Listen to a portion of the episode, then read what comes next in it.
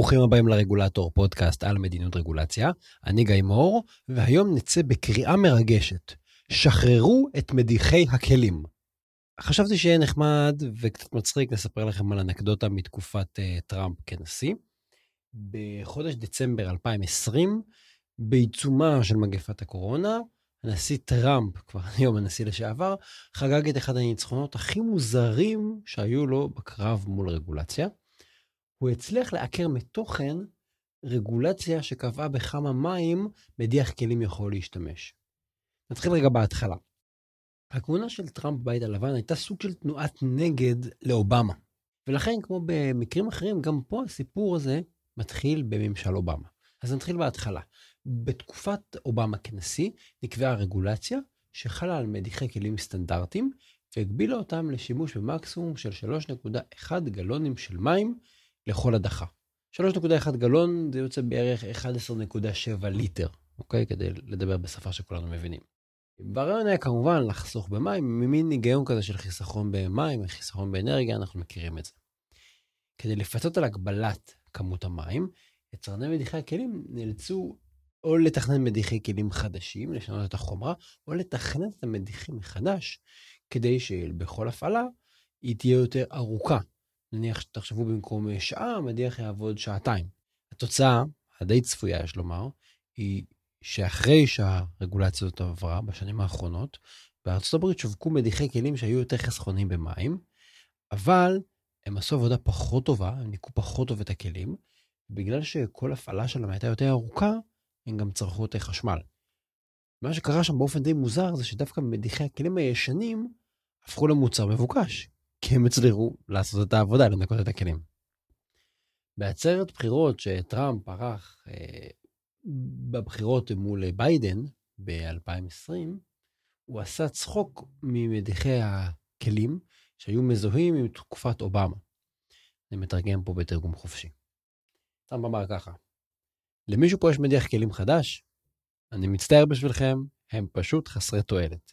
הם משתמשים בכל כך מעט מים שצריך להפעיל אותם עשר פעמים, ובסוף אתם מוציאים את הכלים מהמדיח ושוטפים אותם בעצמכם בכיור. סוף ציטוט. אני מהמר שטראמפ לא ניקה באמת כלים בעצמו, לא הפעיל מדיח, ובטח לא שטף אותם בכיור. אבל באמת יש פה את הכישרון המיוחד שלו לגעת בנקודה כואבת מבחינת הציבור האמריקאי. לפי בדיקה שמכון המחקר הימני CEI ביצע בשנת 2018, זמני ההפעלה של מדיחי הכלים התארכו פי שתיים לפחות. קצת תלוי בדגם, קצת תלוי בסיבת ההפעלה. אוקיי, אז טראמפ והציבור שלו, וגם יצרני מדיחי הכלים שהזלו להם את הגבינה, כל אלה לא מרוצים. אבל הדבר המעניין הוא שגם הרגולטור המקצועי מתקופת אובמה אמור להיות לא מרוצה מהכלל הזה שנקבע. לפי מחקר של התאחדות היצרנים של מוצרי חשמל לבית, הרגולציה הזו לא חסכה מים. היא דווקא הגדילה את צריכת המים ובעצם יצרה, נקרא לזה סוג של בזבוז. אם להיות מדויקים, הרגולציה הזאת הגדילה את צריכת המים ב-63 מיליארד גלונים של מים בשנה. איך זה קרה? התשובה היא בגדול פלוס מינוס כמו שטראמפ אמר בעצרת הבחירות. אם מפעילים את מדיח הכלים, והוא לא מנקה את הכלים מספיק טוב, מה תעשו? אתם צריכים את הצלחות האלה נקיות, אז אתם צריכים לשטוף אותם שוב. או שתשטפו אותם במדיח, אפילו הפעלה שנייה, או שלישית או רביעית, אני לא יודע כמה, או שתשטפו אותם בכיור. טראמפ זרק את הטענה הזאת באופן טיפה פופוליסטי אולי, אבל יש מאחורי האמת. אם המדיח כבר לא אפקטיבי, צריך לבצע סוג של שטיפה כפולה. שטיפה כפולה מבזבזת יותר מים. וזה קורה במיוחד אם התייאשתם מהמדיח ושטפתם את הכלים בכיור. כי אם אתם לא יודעים, אז בגדול מדיחי כלים יותר חסכונים במים מאשר שטיפה ידנית שאנחנו עושים, אבל אם אנחנו עושים גם וגם, אז הפסדנו משני הכיוונים. אם תחשבו על זה, דווקא המהלך של טראמפ, שהוא רצה לבטל את הרגולציה של אובמה, יכול להיות שזה דווקא יעזור לסביבה ויביא לחיסכון במים.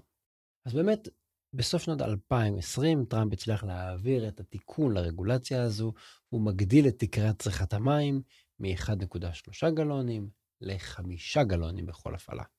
וזה בעצם, הגבלה עצמה נשארת, אובמה קבע הגבלה, אבל טראמפ רק הכניס בתוכה תיקון קטן שהרף המקסימלי הוא שונה. וכך הוא בעצם מרוקן מתוכן את ההגבלה. זה קצת כמו להגיד, יש בישראל אה, איסור לנסוע מעל מהירות אה, מרבית, אז נגיד העברתי את החוק הזה פעם ראשונה, ואז כולם מאוד מתמרמרים, אבל אם אני אגביל את המהירות המרבית המותרת ל-300 קמ"ש, אז יש איסור בחוק, אבל זה לא מזיז לאף אחד. זאת לא איזו רפורמה ענקית, האיסור עצמו עדיין בתוקף, פשוט שינו את המספרים בפנים, וכן נחמד לדעת שיש מישהו שדואג לאזרח הקטן שרק רוצה להכניס את הכלים שלו למדיח ולשכוח מהם. אגב, צריך להגיד, זה לא סוף הסיפור. כי כמו שכהונת טראמפ היא מין כהונת נגד, תגובת נגד לאובמה, וטראמפ היה מאוד עסוק בלבטל רגולציות בתקופת אובמה, ביידן, בכהונה שלו, עשה את זה באופן די מוצהר ושיטתי, עבד בלבטל את הדברים שטראמפ עשה. לבטל ביט... דברים שהוא העביר, וגם לבטל ביטולים שהוא ביטל לאובמה. אז מה שבטוח פה, שלאמריקאים אין יציבות רגולטורית, ויכול להיות שגם למדיחים האמריקאים אין יציבות רגולטורית. ובשורה התחתונה, אם אתם חיים בארצות הברית, אני ממליץ לכם לקנות מהר מדיח כלים כל עוד הרגולציה של טראמפ בתוקף, ולפני שהם מבטלים את הביטול שטראמפ עשה. זהו. עד כאן להפעם, תודה רבה שהאזנתם לפרק הזה של הרגולטור. אתם מוזמנים לעקוב באתר רגולטור.אונליין, אתם מוזמנים לעקוב בטוויטר, בפייסבוק, בלינקדין ובטלגרם. חפשו הרגולטור, בטוויטר למשל זה באנגלית. אני גיא מור, והתכנים משקפים את דעותיי בלבד.